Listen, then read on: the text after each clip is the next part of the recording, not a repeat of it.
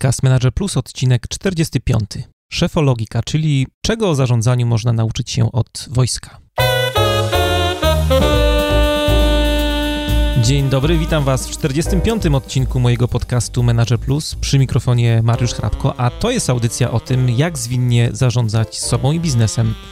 Jeżeli chcecie, żeby coś zmieniło się w Waszym życiu i czujecie potrzebę ciągłego szlifowania swoich umiejętności, zapraszam do słuchania moich audycji.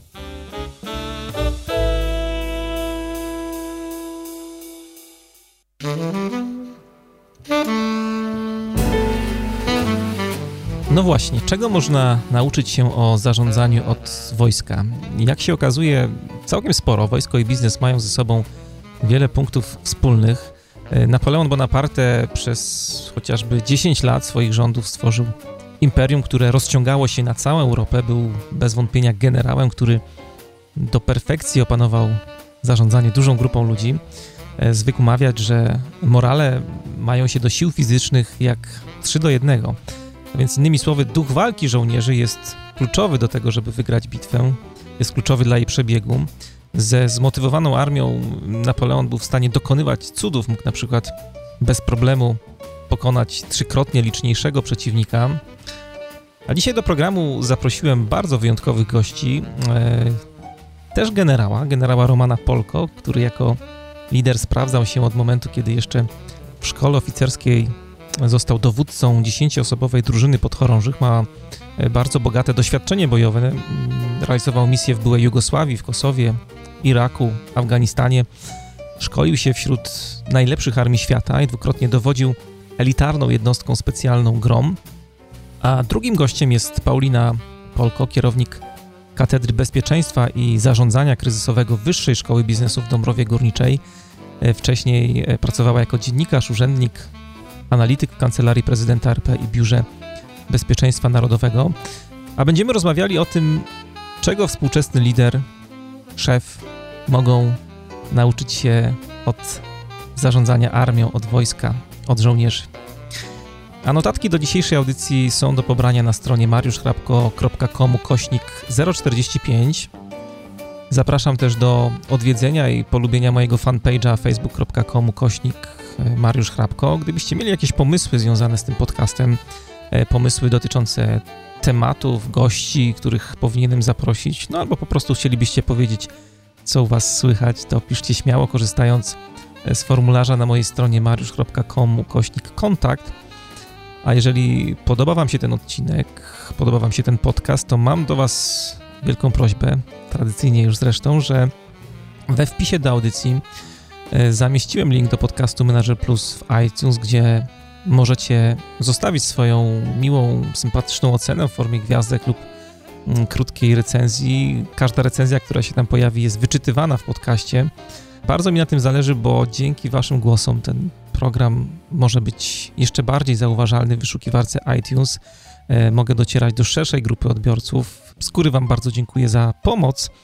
A teraz już zapraszam do poradnikowa.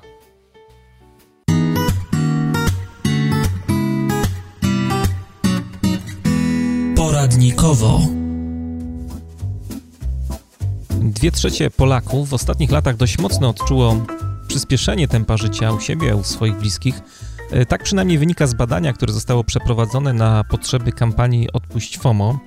E, jednym ze skutków tej zmiany jest uzależnienie od informacji. FOMO to taki skrót, który, jak się pewnie domyślacie, pochodzi z języka angielskiego Fear of Missing Out. To jest taki lęk przed tym, że coś nas ominie, że ominą nas jakieś ważne wiadomości, informacje, które dotyczą wydarzeń, w których powinniśmy wziąć udział, czy jakichś innych okazji, z których powinniśmy skorzystać. No efekt jest taki, że ciągle zerkamy na smartfona, czy ktoś do nas nie napisał, sprawdzamy wszystkie możliwe powiadomienia, wchodzimy na portale społecznościowe, zaglądamy do Twittera, do Facebooka. Chcemy być ze wszystkim na bieżąco. Jest to jedno ze współczesnych uzależnień, którego sam doświadczyłem, o czym zresztą kilka razy opowiadałem Wam w tej audycji, pisałem na blogu. Dzisiaj w poradnikowie chciałem Wam polecić dwie aplikacje, które pomogą Wam skutecznie walczyć z FOMO. Pierwsza z nich nazywa się Escape, ucieczka. To jest aplikacja całkowicie darmowa, dzięki niej zobaczycie, jak często rozpraszacie się podczas wykonywanej pracy, jak często otwieracie skrzynkę mailową, jak często zaglądacie na Facebooka. A druga aplikacja to Self Control. To jest narzędzie, które pozwala na blokowanie określonych stron internetowych, które przeszkadzają Wam e, w codziennej pracy, które pochłaniają Waszą uwagę. Możecie sobie zablokować Facebooka, Twittera lub jakąkolwiek inną stronę, która Was w jakikolwiek sposób angażuje. Obie aplikacje są niestety dostępne tylko w wersji na Maca. Natomiast jeśli chodzi o Windowsa, to polecam najbardziej chyba popularną w tym temacie aplikację Freedom, e, która niestety w wersji podstawowej, w wersji Pro jest płatna, albo aplikację Cold Turkey. Ta druga aplikacja jest trochę tańsza od e, tej pierwszej, no i wersja podstawowa jest wersją bezpłatną. A teraz już zapraszam do rozmowy.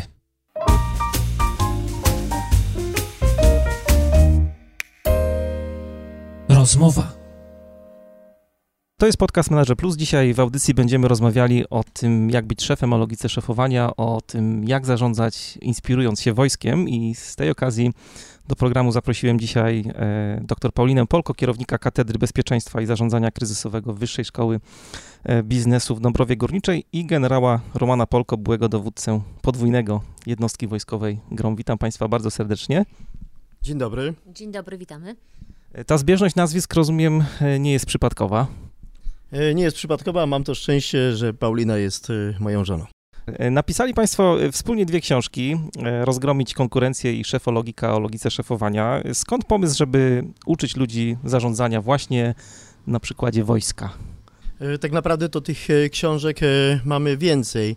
To jest pomysł połączenia wiedzy, umiejętności naukowych, ale też i dziennikarskich Pauliny a jednocześnie y, takiej praktyki, która wiąże się z moją służbą wojskową w różnych formacjach, gdzie dowodziłem żołnierzami służby zasadniczej, gdzie dowodziłem czy kierowałem takimi zespołami zawodowców, gdzie zarządzałem budżetem y, wartym blisko 400 milionów złotych. Bardzo często w korporacjach y, ludzie myślą, że właściwie czego mogą się nauczyć od takiego dowódcy, zapominając o tym, że ja też musiałem się rozliczać z budżetu, ja też musiałem przechodzić przez biurokratyczną wojnę po to, żeby y, zrealizować przetarg, a u mnie presja była większa niż tylko zysk y, i pieniądze, bo presja polegała na tym, żeby doposażyć ludzi w taki sprzęt, aby mogli wygrać wojnę, aby mogli uratować y, swoje życie. W książkach, o których wspomniałem, dużo miejsca poświęcają Państwo kwestii bycia liderem. To pojęcie przywódcy dzisiaj bardzo się zmienia, jak tak popatrzymy sobie na te 200 blisko lat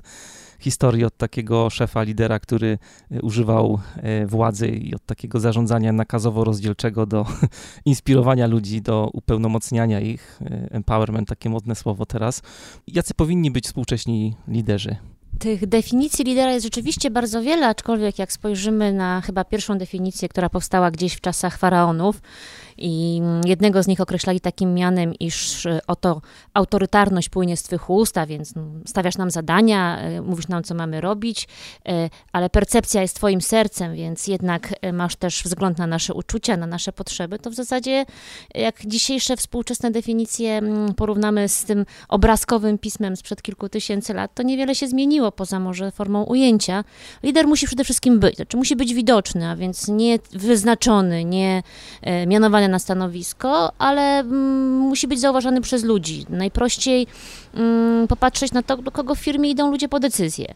Nie zawsze jest to y, główny szef, czasem jest to osoba, która przejmuje tą rolę, czy z racji delegowania zadań, czy z racji mm, tego, że sam, sam, w jakiś sposób samoistnie tą rolę decydenta na siebie wzięła. E, często jest tak, że omijamy naszego szefa, bo decyzję podejmuje ktoś wyżej, a on jest tylko zbędnym ogniwem.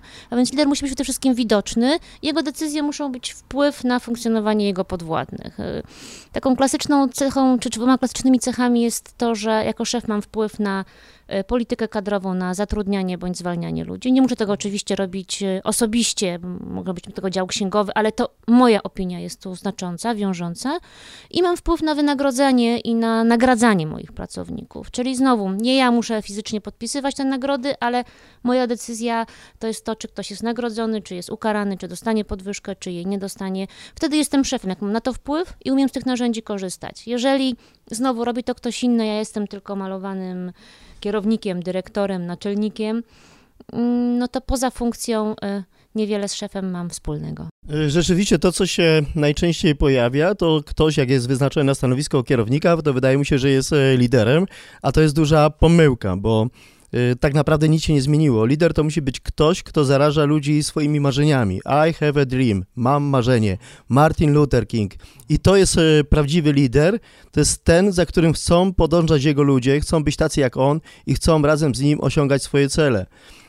Dzisiaj jest o tyle to bardziej trudne i bardziej złożone, że e, właściwie to już nawet od e, mm, von Moltke e, już lider sam tak naprawdę nie kieruje zespołami, tylko już wtedy powołano sztab generalny.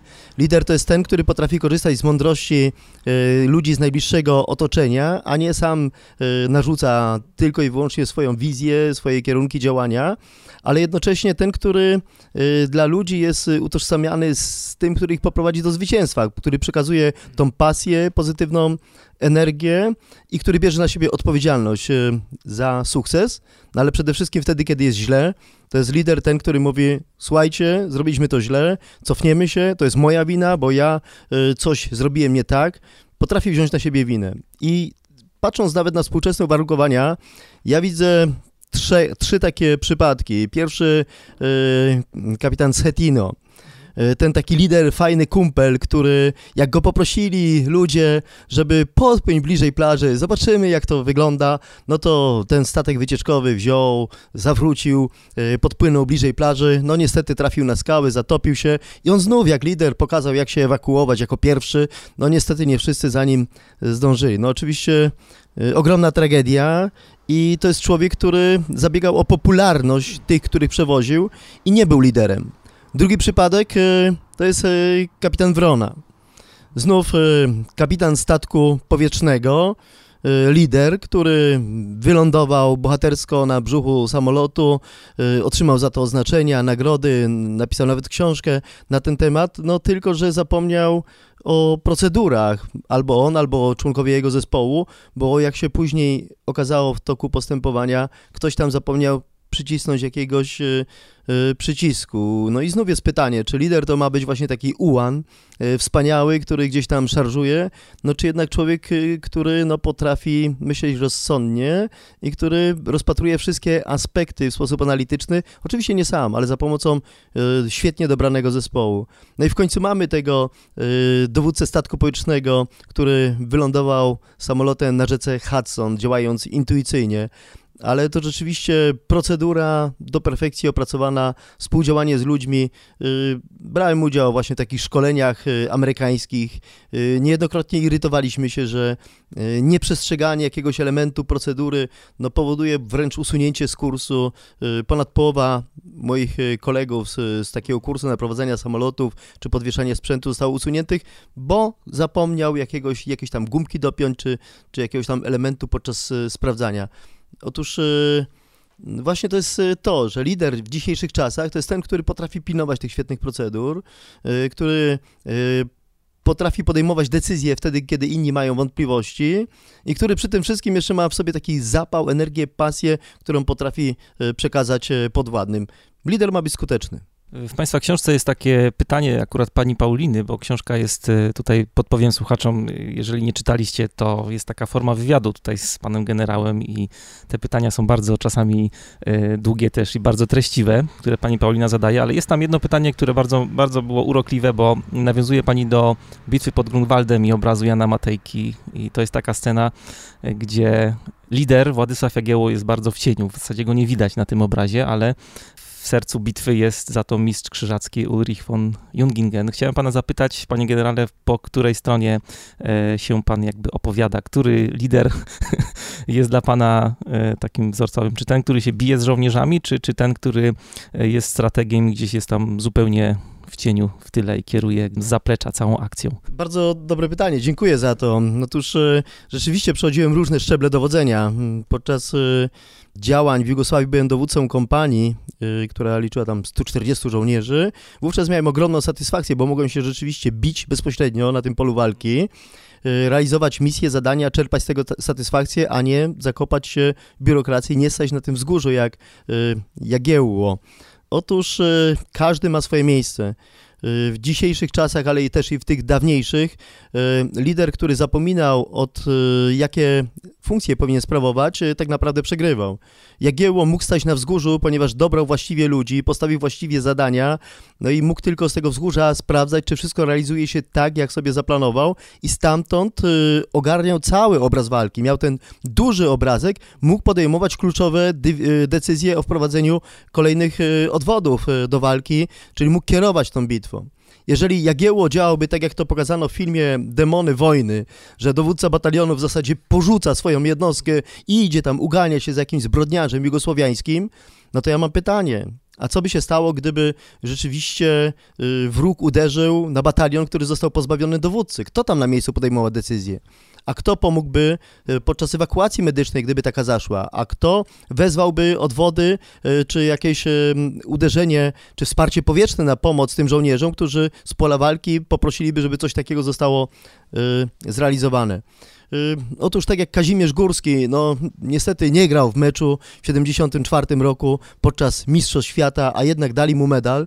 Tak samo Jagiełło, czy lider, który zna swoje miejsce w szyku i który nie próbuje wyręczać swoich podwładnych, ale naprawdę rzeczywiście z tego swojego miejsca, y, stanowiska dowodzenia potrafi ich skutecznie wspierać, to jest właściwe rozwiązanie. To jest w ogóle częsta cecha szefów, którzy nie potrafią się pożegnać z niższym stanowiskiem.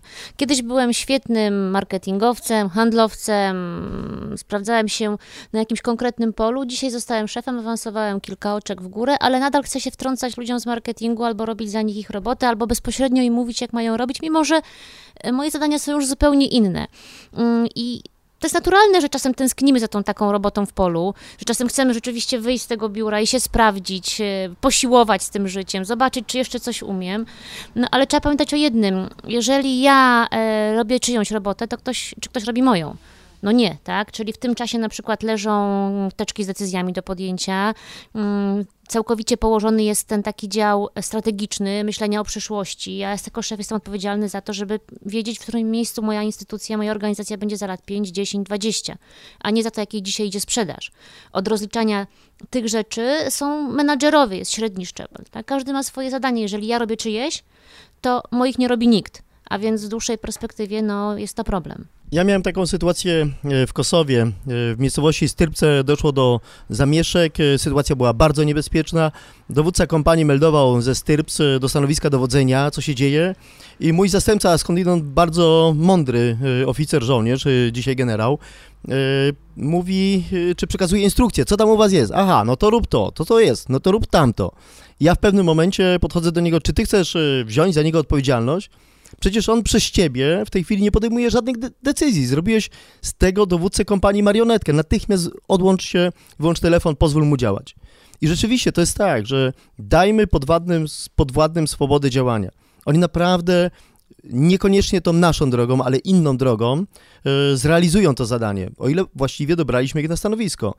Y, sam irytowałem się, kiedy ktoś y, próbował dyktować mi, co i jak mam wykonać, to znaczy co to nie, ale jak mam realizować misję, cel, który dostałem, bo uważam, że skoro jestem na stanowisku, ja biorę za to odpowiedzialność, a żeby brać za to odpowiedzialność, to ja muszę dyktować warunki, w jaki sposób zadanie będzie realizowane. Jest takie powiedzenie, daj podwładnym swobodę działania, a zadziwią was y, wielością i skutecznością swoich rozwiązań.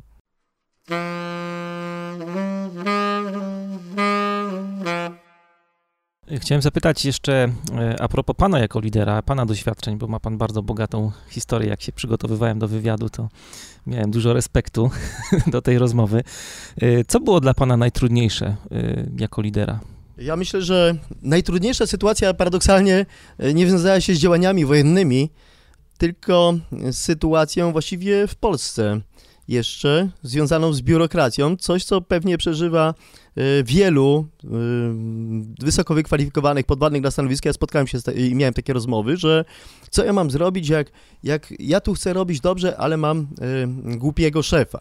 Mm, tak, takie, taka chęć. No otóż miałem takie wrażenie, że jednostka, w której służyłem, specjalna, w czasie, kiedy byłem kapitanem, dowódcą kompanii specjalnej, osiągała najlepsze wyniki y, tak naprawdę w Wojsku Polskim, y, w strzelaniu z ogniowego, z taktyki, inspekcja sił zbrojnych na ocenę bardzo dobrą, zaliczona, a jednocześnie y, dowództwo ograniczało mi możliwości szkolenia, mówiąc, że no jak pójdziecie, będziecie realizować te zajęcia, to jeszcze ktoś może broń zgubić, wypadek się stanie.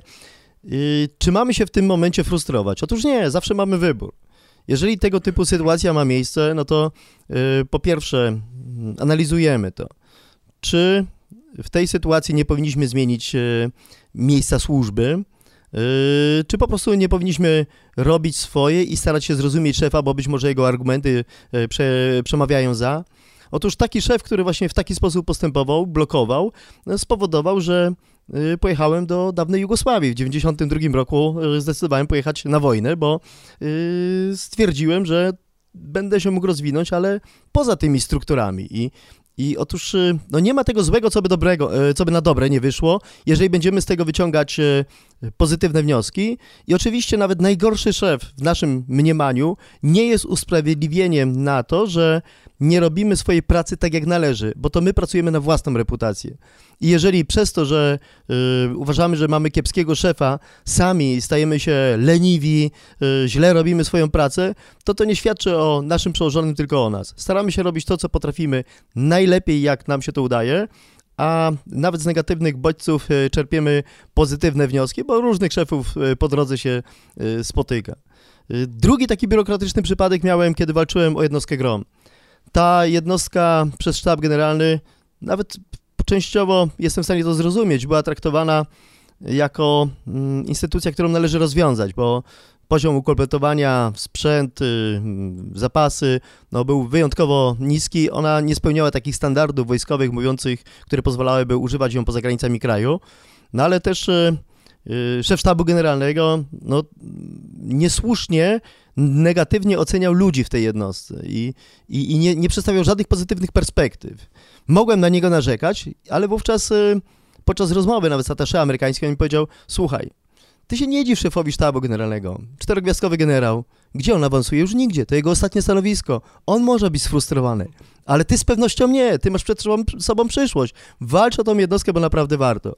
I, I rzeczywiście warto było, bo okazało się, że dwa, trzy lata po takim zdołowaniu firmy ta sama jednostka, którą przekreślano wcześniej, zrealizowała skutecznie misję w Jugosławii, w Afganistanie i podczas e, wojny w Zatoce Perskiej, zdobywając irackie platformy, wykonując szereg niebezpiecznych zadań, łapiąc e, terrorystów, stali kart.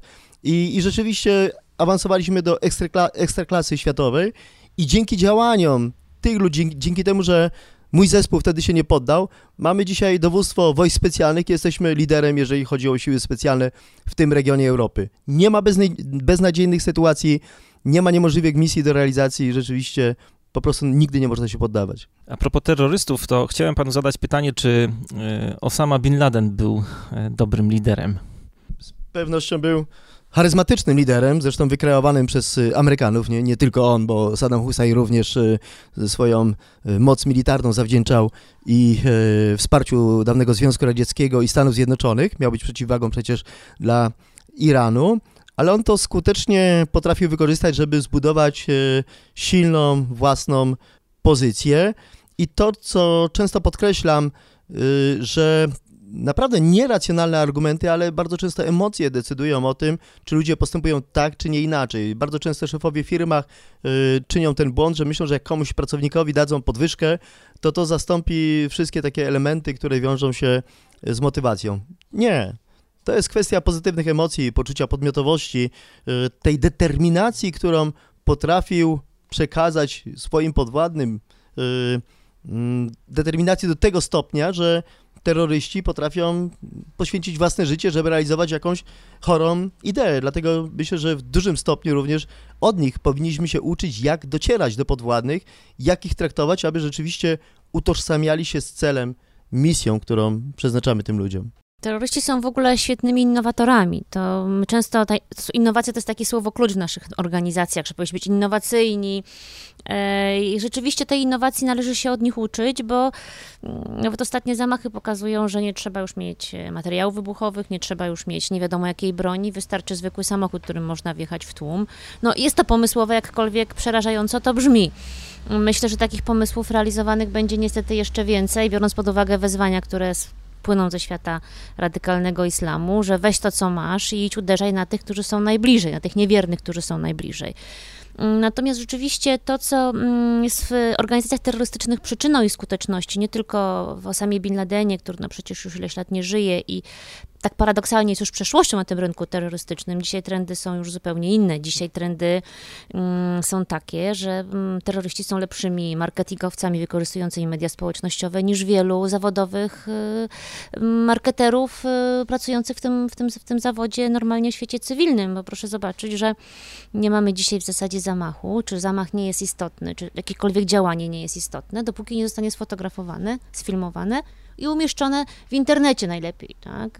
Jak się obejrzy wydawany od dwóch lat magazyn, który wydaje państwo islamskie, tak zwany Dabik, to jest to świetnie zredagowane, okraszone wspaniałymi zdjęciami, mm, doskonale przygotowane czasopismo, którego by się nie powstydził żaden duży koncern wydawniczy. A więc y, oni potrafią dla tych, można powiedzieć, y, takich mało nowoczesnych celów, jak budowa państwa wyznaniowego, wykorzystać wszystkie najnowocześniejsze środki. Potrafią z tego zrobić świetny użytek i y, oby tak naszym pracownikom marketingowym chciało się mm, tak samo myśleć i działać. Dość powiem, pewnie Państwo jako słuchacze doskonale to wiecie, najpopularniejsze najpopularniejszymi zdjęciami czy typami profili, kont na portalach społecznościowych są zdjęcia ze zwierzętami, zwłaszcza z kotami. I badania, przeprowadzono badania internetu i one to wykazują. Otóż jak się przejrzy portale wielu terrorystów i nawet w ostatnim numerze tegoż czasopisma mamy urzekające zdjęcia terrorystów, którzy trzymają małe kocięta na przykład w hełmie wypełnionym granatami. E, a więc jest to, możemy się z tego oczywiście śmiać, ale to pokazuje jak bardzo oni wykorzystują stworzony przez nas świat do swoich celów i tak naprawdę tej determinacji i tego tych sposobów szukania mm, okazji należałoby się od terrorystów uczyć. No oczywiście wiadomo, ogromna motywacja, często mm, też podnoszona narkotykami, czy w taki sposób y, wręcz można powiedzieć indoktrynacji, jak w sektach, jak w jakichś organizacjach parareligijnych, ale motywacja jest ogromna. Y, co dalej? Wysoka specjalizacja. Y, rzeczywiście mm, dzisiaj mamy oddziały w państwie islamskim, nie tylko pod względem narodowościowym konstruowane, co jest wymogiem tego, że nie wszyscy mówią, albo większość nawet nie mówi po arabsku, tych, którzy przyjeżdżają, ale też specjalizujemy się w różnego rodzaju zamachach w zależności od specyfiki. Tak? W Stanach Zjednoczonych będzie to użycie broni, do której dostęp jest łatwiejszy, ale już na przykład w innych krajach, gdzie ten dostęp do broni jest trudniejszy, będą to inne sposoby. I tak dalej, i tak dalej. Więc y, naprawdę ich działania, y, jakkolwiek to zabrzmi, mogą inspirować y, liderów organizacji normalnych, tak, zwykłych, gospodarczych, jak tokolwiek nazwiemy. No na pewno też możemy się od nich uczyć takiego przekazywania wizji, czy takiej ideologii. E, to jest takie ciągle amerykańskie mówienie o wizji. Credo, credo, prawda, czy ta polityka firmy, czy ta nasza, e, nasza misja, jak to firmy często chcą mówić, rzeczywiście jest przekazywana w sposób bardzo jednoznaczny, bardzo prosty i trafiający do serc i umysłów. Generał Ricardo Sanchez, każdą odprawę, mój dowódca z Kosowa, dowódca i operacji Iracka Wolność. E, każdą odprawę rozpoczyna od słów e, No mission to difficult, no sacrifice to great, duty first.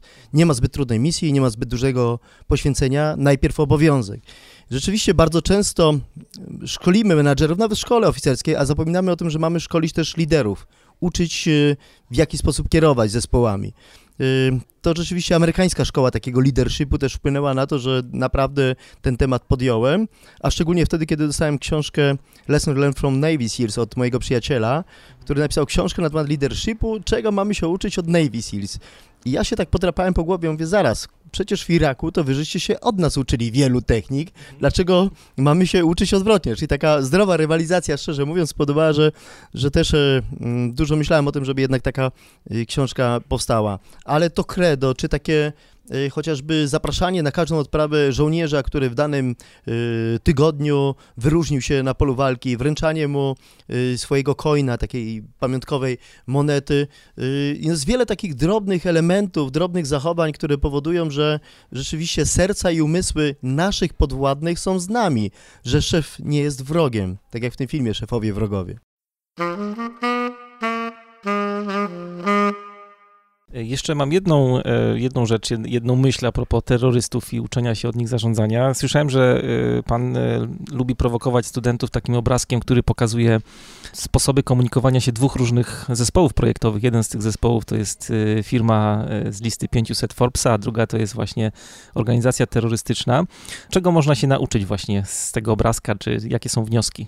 Generalnie podczas zajęć prowadzonych ze, student, ze studentami staram się ich prowokować po to, żeby mm, wyrwać wyrwać ich z takiego marazmu, żeby nawet e, zadziałać albo gorąco, albo, albo czymś gorącym, albo czymś zimnym, żeby po prostu zaczęli myśleć i, i, i stąd też e, pokazanie tej sieci.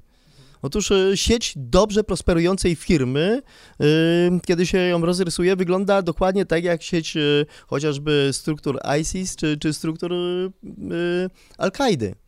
I, i, I, to powoduje, że rzeczywiście y, mamy problem, y, bo nie wystarczy zlikwidować jednego liter, lidera. Wtedy, kiedy jest to taka struktura sieciowa, no to ona jest w stanie przetrwać zmiany na tym stanowisku tego, tego głównego szefa, y, głównego lidera. Natomiast myślę, że przede wszystkim prowokacje realizuje po to i realizowałem jako dowódca, żeby jednak skłonić ludzi do rzeczywistego wyrażania swoich poglądów, y, tego co myślą, swoich uczuć. Ja bardzo często widziałem szefów y, czy prezesów firm, którzy są przekonani, że zespół y, chętnie zgadza się z tymi decyzjami, które podejmują, no bo na odprawach, kiedy zadają pytanie, no to ta głowa rusza się tylko północ-południe, północ-południe, takie bardzo często mówiliśmy, że rusza głową góra-dół po to, że mu beton tam nie zastyk w środku i, i taki, z takimi Potakiewiczami raczej starałem się walczyć. Y, y, podczas y, tych zajęć, które prowadziłem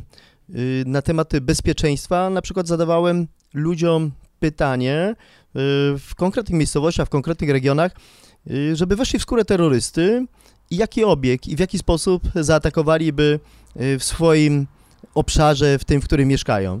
Rzeczywiście zadziwiali mnie y, pomysłowością, y, ale przerażająco zadziwiali i kiedy nawet odsłaniali y, niedostatki w zakresie ochrony y, kluczowych y, strategicznych obiektów z niebezpiecznymi materiałami. I myślę, że w ten sposób powinniśmy myśleć o bezpieczeństwie, o kierowaniu, zarządzaniu firmą, żeby skłaniać ludzi, którzy w tym obszarze funkcjonują, aby przedstawiali nam y, to, co ich boli, to, to co y, powoduje, że y, nasza firma czy nasza instytucja narażona jest na słabość. W armii to robimy. Wtedy, kiedy jest jak, y, przygotowywałem jakiś plan, przygotowałem decyzję, y, to nie stawiałem ludzi na baczność i nie ogłaszałem rozkazu, tylko jest taki etap burza mózgów i wtedy po prostu kłócimy się, rozmawiamy, sztab y, dzielimy na dwie części i połowa sztabu ma nie tylko prawo, ale obowiązek powiedzieć, jakby storpedowali to, co wcześniej sami wypracowali.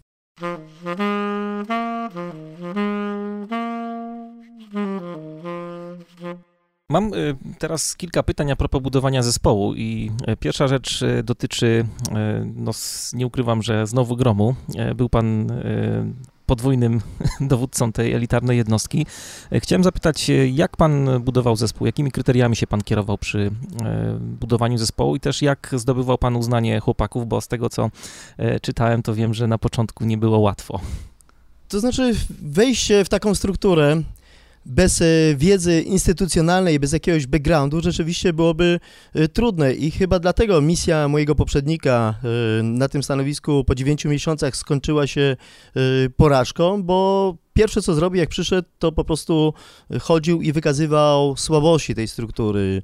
Budżet kiepski, sprzętu nie ma, co trzeci żołnierz ma mundur i takie, y, nie ma spadochronów, y, nie ma paliwa, nie ma zapasów amunicji, 30% kompletowania i tak można było chodzić i malkontencić naprawdę w każdy, w każdy sposób i jeżeli ktoś tak przychodzi i na początek od razu torpeduje wszystko to, co jest, to jest skazany na porażkę. Ja popatrzyłem na ten zespół, który miałem. Rzeczywiście ułatwień ze strony wyższych przełożonych nie miałem, bo wraz z moim przyjściem e, wprowadzono niekorzystne finansowe zapisy, co łączyło się no jednak e, z tym, że część stałej pensji zamieniono na dodatek e, uznaniowy. Oprócz tego była taka, taka dosyć silna presja, że a to my odejdziemy i teraz w tym świecie takim już cywilnym, innym, będziemy zarabiać gigantyczne pieniądze w różnego rodzaju firmach zagranicznych. Z tym, że w jednostce GROM było wielu moich dawnych podwładnych. Yy, żołnierzy z jednostki specjalnej komandosów. Yy, ten mój background przecież yy, zaczynał się w batalionie szturmowym w Dziwnowie. Gdyby nie jednostki specjalne z tamtego czasu, to być może Grom nigdy by nie powstał, bo nie miałby tej bazy, na której w ogóle mógłby powstać. Byli tam podwładni, na których mogłem się oprzeć pułkownik Kurkowicz, pułkownik Żerdecki, yy, który był moim szefem sztabu. No, mógłbym wielu jeszcze innych wymieniać. Yy, logisty, którego zabrałem do gromu, pułkownik, dzisiaj generał yy, Tłok Kosowski. Rzeczywiście silny zespół, który kadrowiec, no, którzy pozwolili mi ogarnąć całość. Miałem wiedzę instytucjonalną dotyczącą poszczególnych pionów. Jako szefów tych pionów wyznaczyłem ludzi, do których miałem całkowite zaufanie. Oczywiście miałem też tych y, tak zwanych troublemakerów, no, mm, grupę różnego rodzaju roszczeniowców. Y, miałem też, y, kiedy obejmowałem jednostkę, wręcz nawet bandytów, bo dwa tygodnie przed przyjęciem przeze mnie obowiązków dwóch żołnierzy podczas pijanej, pijackiej libacji zastrzeliło dziś trzeciego. No po prostu trzeba było oddzielić ziarna od plew. Trzeba było tych, którzy nie widzą przyszłości ze mną w jednostce, no, pozwolić im odejść, ale w kulturalny sposób, pożegnać się w sali tradycji, właściwy sposób powiedzieć parę miłych słów, nawet dać upominek za tą wcześniejszą, wcześniejszą służbę. Na początku to była selekcja. Podczas tej selekcji zdarzyło się też, że odchodzili naprawdę dobrzy, y, świetnie wyszkoleni żołnierze, którzy jednak kontestowali zmiany, kontestowali tą nową wizję jednostki, którą budowałem. Wystarczyło okazać pewną determinację. Y, jeżeli masz konkretny cel, y, ludzie widzą, że z tego branego y, kursu no, nie zamierzasz odejść, bo stawiasz warunki brzegowe, no to wówczas się udaje. Świeża krew, którą pozyskałem, nowi ludzie, ci, którzy wcześniej już byli w jednostce i zaangażowali się w taki proces jednak uwojskawiania tej jednostki, która wcześniej polegała pod Ministerstwo Spraw Wewnętrznych i Administracji, no spowodowało, że ta jednostka, która wcześniej była przez sztab generalny wręcz skreślana, y, trzy lata po objęciu przeze mnie dowodzenia okazała się wyjątkowo skutecznym narzędziem polskich sił zbrojnych, y, za które dziękowali nam najwyżsi dowódcy amerykańscy, a nawet prezydent Stanów Zjednoczonych, czy, czy autorzy licznych publikacji. Cóż, moja zasługa to taka, że dobrałem właściwych ludzi, wskazałem kierunek działania, a resztę to już oni zrobili. Jeśli można jeszcze jedną uwagę, bo tak jak mówimy, właściwi ludzie, bardzo często dobieramy ludzi podobnych do siebie. Czy lubimy pracować z ludźmi, z którymi się dobrze dogadujemy? Ja lubię biegać, kolega lubi biegać, e, ja lubię spadochroniarstwo, kolega lubi spadochroniarstwo, e, będziemy świetnie współpracować. Tworzymy taki zespół podobnych ludzi, w którym może nam się i dobrze żyje, ale często brakuje mm, różnorodnych umiejętności. E, I warto szukać, i myślę, że, że to jest też siłą takich jednostek, że mm, dzisiaj tak też prowadzone są w jednostkach specjalnych rekrutacje, że szuka się ludzi o różnych predyspozycjach i różnych umiejętnościach.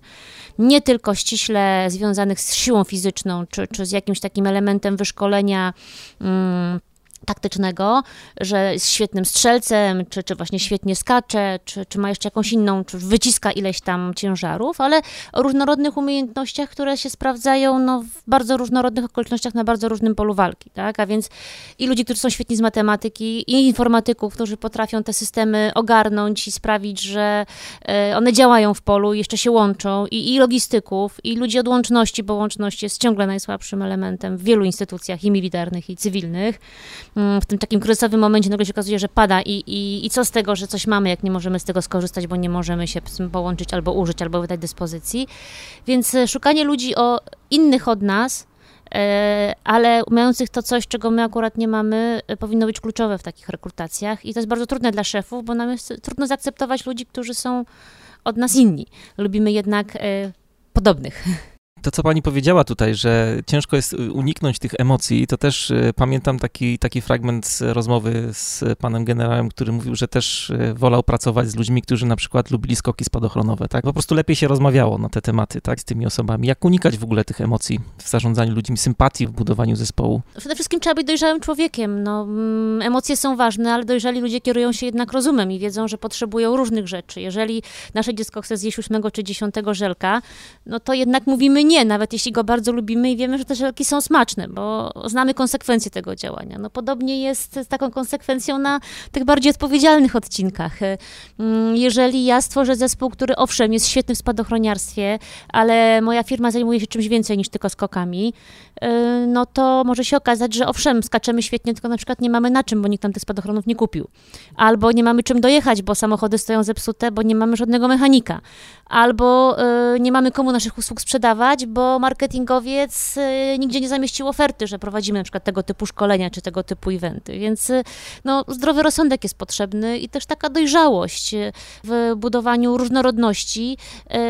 Tu świetni są rzeczywiście Japończycy, Chińczycy, firmy Dalekiego Wschodu, które jak konstruują swoje portfele, wielkie konsorcja, swoje portfele obszarów czy działalności, to tam znajdziemy i banki, i produkcję samochodów, i produkcję aparatów fotograficznych, i, i kserokopiarek, i jakieś usługi leasingowe, i wydobycie ropy. I tak się wszyscy zastanawiamy, mm, co taki koncern jak Mitsubishi czy Toyota ma wspólnego gdzieś tam z polami naftowymi.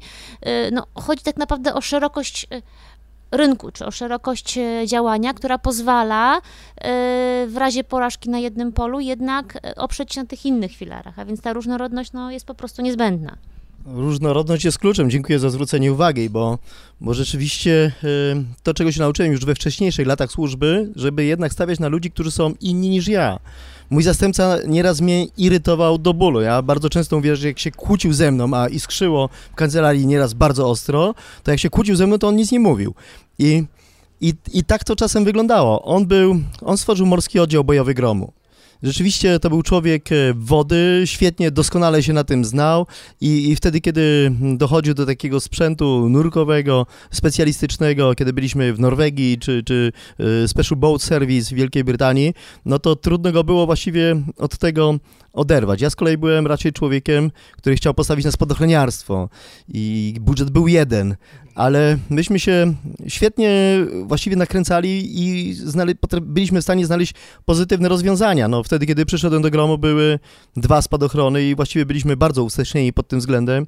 Kiedy odchodziłem, powstała nowoczesna spadochroniarnia i rzeczywiście y, mieliśmy najnowocześniejsze systemy spadochronowe. Skakaliśmy z 10 tysięcy metrów. Y, y, morski oddział pozyskał aparaturę o biegu zamkniętym i rzeczywiście był w stanie skutecznie później prowadzić w Iraku y, morskie operacje bojowe w bardzo trudnym środowisku. Y, szereg rzeczy do zrobienia, ale też promocja właściwa. To, co było kluczem do sukcesu, to likwidacja też kastowości i zmuszenie ludzi do wzajemnej komunikacji.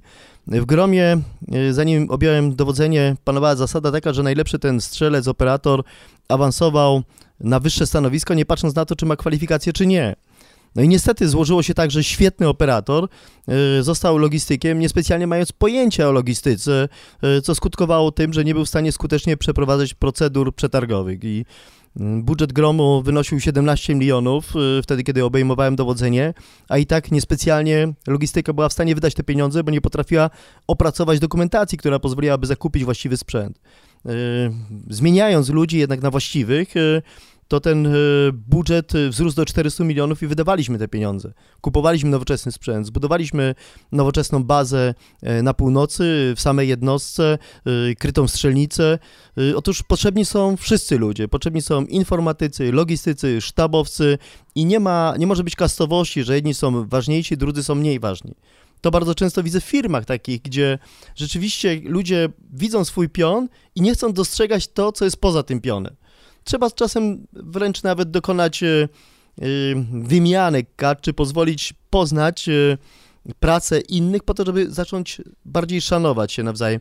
Myślę, że to było w dużym stopniu kluczem do sukcesu, że zebrałem silne indywidualności z różnych grup i zmusiłem tych ludzi do współdziałania. Po prostu yy, nie mieli innego wyjścia, nie musieli mnie kochać, ale musieli wspólnie się komunikować, rozmawiać i razem działać. Jest jeszcze jedna rzecz, ja myślę, którą doskonale widać, czy zespół jest e, stworzony właściwie, czy nie, mianowicie polityka motywacyjna firmy. E, w takich firmach, e, w których dużo zależy, czy sukces firmy zależy od sprzedawców, od handlowców, mm, bardzo często polityka motywacyjna oparta jest tylko i wyłącznie na tym, ile sprzedali, jak dużo, czy za jaką kwotę, czy na jakim obszarze, czy pozyskali nowy rynek, ale widzi się generalnie tylko tą grupę, tak, tą, która wychodzi na zewnątrz firmy.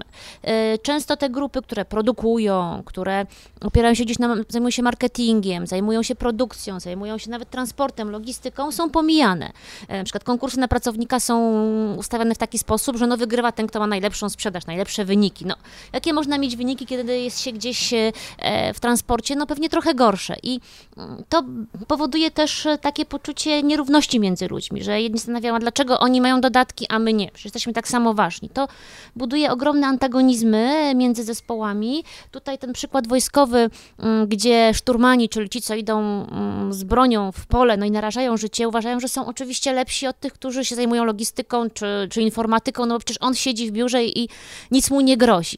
I ten argument życia tutaj się wydaje być takim istotnym, ale tak naprawdę jeden bez drugiego nie istnieje, bo jak temu szturmanowi się nie kupi broni, no to z czym on pójdzie w to pole?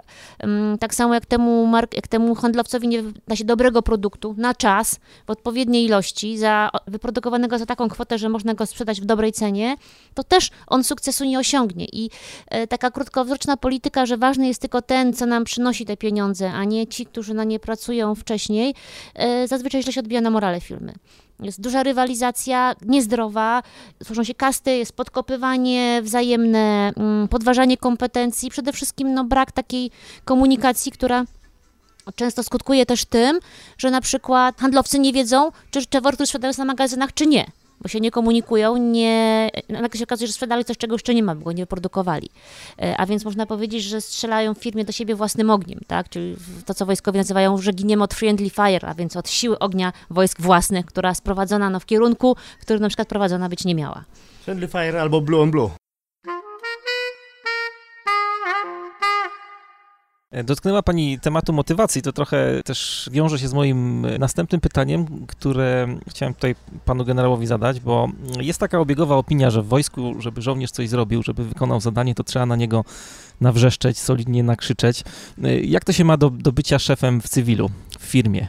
Tak, niektórzy, niektórzy cywile e, zdecydowanie częściej w mojej ocenie niż wojskowi wyznają zasadę, że opierdol jest motorem postępu i jak się nawrzeszczy na pracownika, no to on będzie lepiej pracował. Tylko wtedy hodują takie żółwiki i takich potakiwaczy, co to potrafi zrobić skruszoną minkę, pokiwać, tak szefie, oj jak głupi, nie umie, nie zrobiłem. Szef na wrzeszczy, wyżyje się, a pracownik później pali papierosa, popija kawkę i mówi, a nagadał się, znów mam tydzień luzu, nie? Otóż e, też e, pokutuje takie przekonanie, że wojsko to macie łatwiej, bo, bo pan postawi rozkaz i wszystko się dzieje. Otóż e, rozkaz to przede wszystkim jest e, duża praca. W rozkazie, który przekazujemy podwładnym, to przedstawiamy im rzeczywistą naszą sytuację. Coś, co często szefowie kryją przed swoimi podwładnymi. No trudno ich oszukiwać podwładnych co do własnego położenia. Oceniamy siłę przeciwnika, oceniamy teren, sytuację i przedstawiamy wizję, co chcemy zrealizować. Opowiadamy to ludziom w, na zasadzie keep it straight and simple albo simple stupid, czyli w prosty sposób, jak dojdziemy do tego sukcesu, do tego zwycięstwa, które postawi nas na podium i które będziemy mogli wspólnie razem y, świętować. I później kwestie logistyczne, jak to będzie zabezpieczone logistycznie, jak będzie łączność realizowana.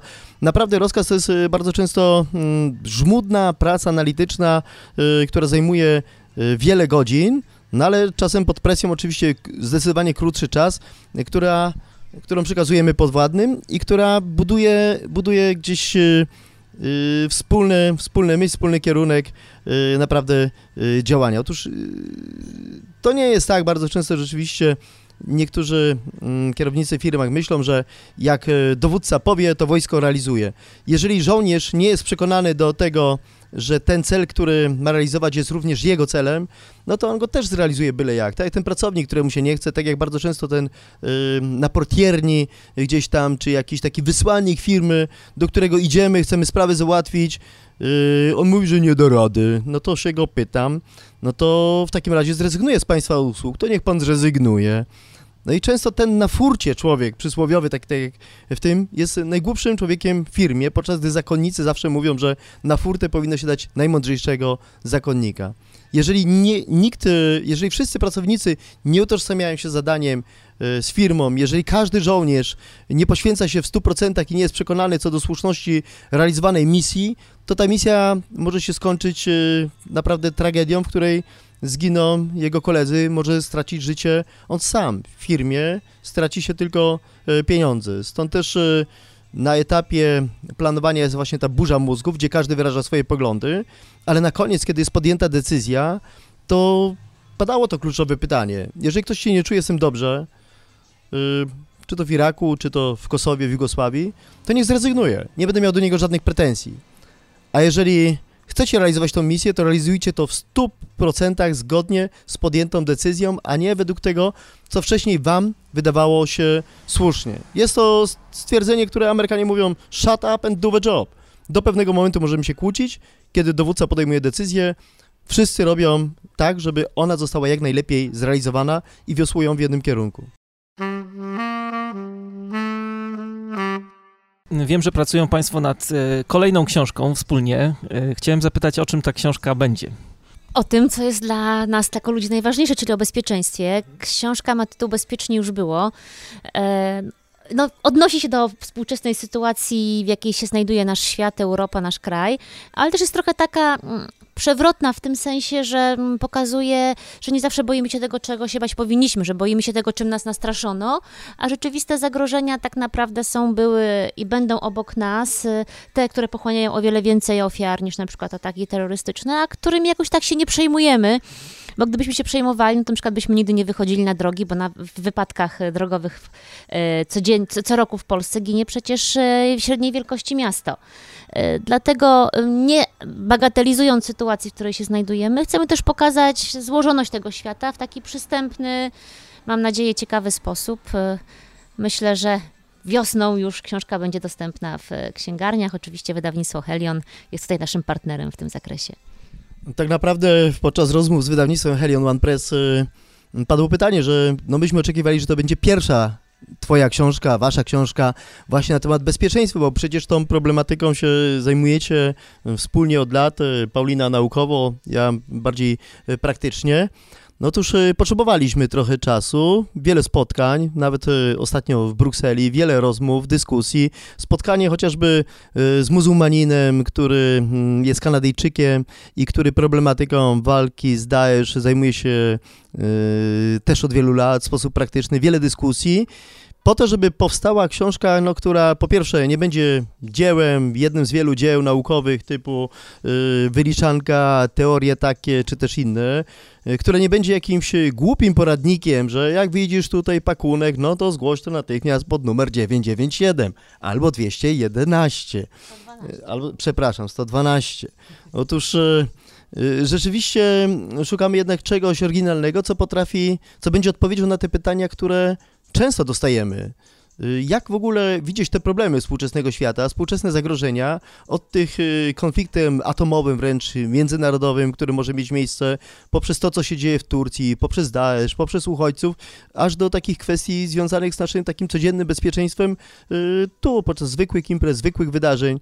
Jak patrzeć na te kontrole, które nas spotykają i jak podchodzić do, do tych wyzwań. Myślę, że ta książka po pierwsze czytelnikom no, takie założenie pozwoli zobaczyć ten duży obrazek, lepiej zrozumieć współczesny świat pod względem kwestii bezpieczeństwa, ale też znaleźć e, lepsze odpowiedzi dla siebie, jak postępować, e, co robić i, i jak e, w ogóle podchodzić do tych wyzwań, które bardzo często w kwestiach bezpieczeństwa mogą nas spotykać. Tytuł roboczy jest dosyć przewrotny, bezpiecznie już było, no, ale mamy nadzieję, że będzie bezpieczniej. E, super, w takim razie czekamy na, na wiosnę e, wszyscy. E, a dzisiaj w konkursie, który przygotowaliśmy dla, dla słuchaczy, będzie do wygrania książka Szefologika, czyli Logika Szefowania. Książka, którą mamy dzięki uprzejmości wydawnictwa Helion.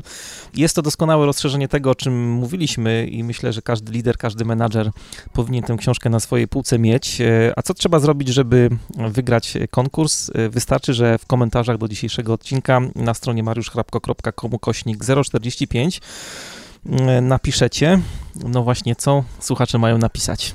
niektórzy mówią przewrotnie, że gdzieś zaczyna się wojsko, tam się kończy logika. Nasza książka ma tytuł Szefologika, no stąd też rzeczywiście pytanie jest takie, czy szef to przede wszystkim powinien być taki fajny kumpel, z którym można się dogadać, do którego można zawsze wejść, z którym nie ma problemów, czy też y, raczej to powinien być taki człowiek, y, do którego rzeczywiście można pójść z problemami, ale tylko wtedy, kiedy rzeczywiście mamy jakiś pomysł y, na rozwiązanie tej sytuacji, kiedy żeśmy pewne rzeczy wcześniej przeanalizowali, przemyśleli.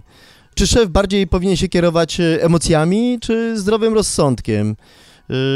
Jakie cechy powinien według państwa mieć szef.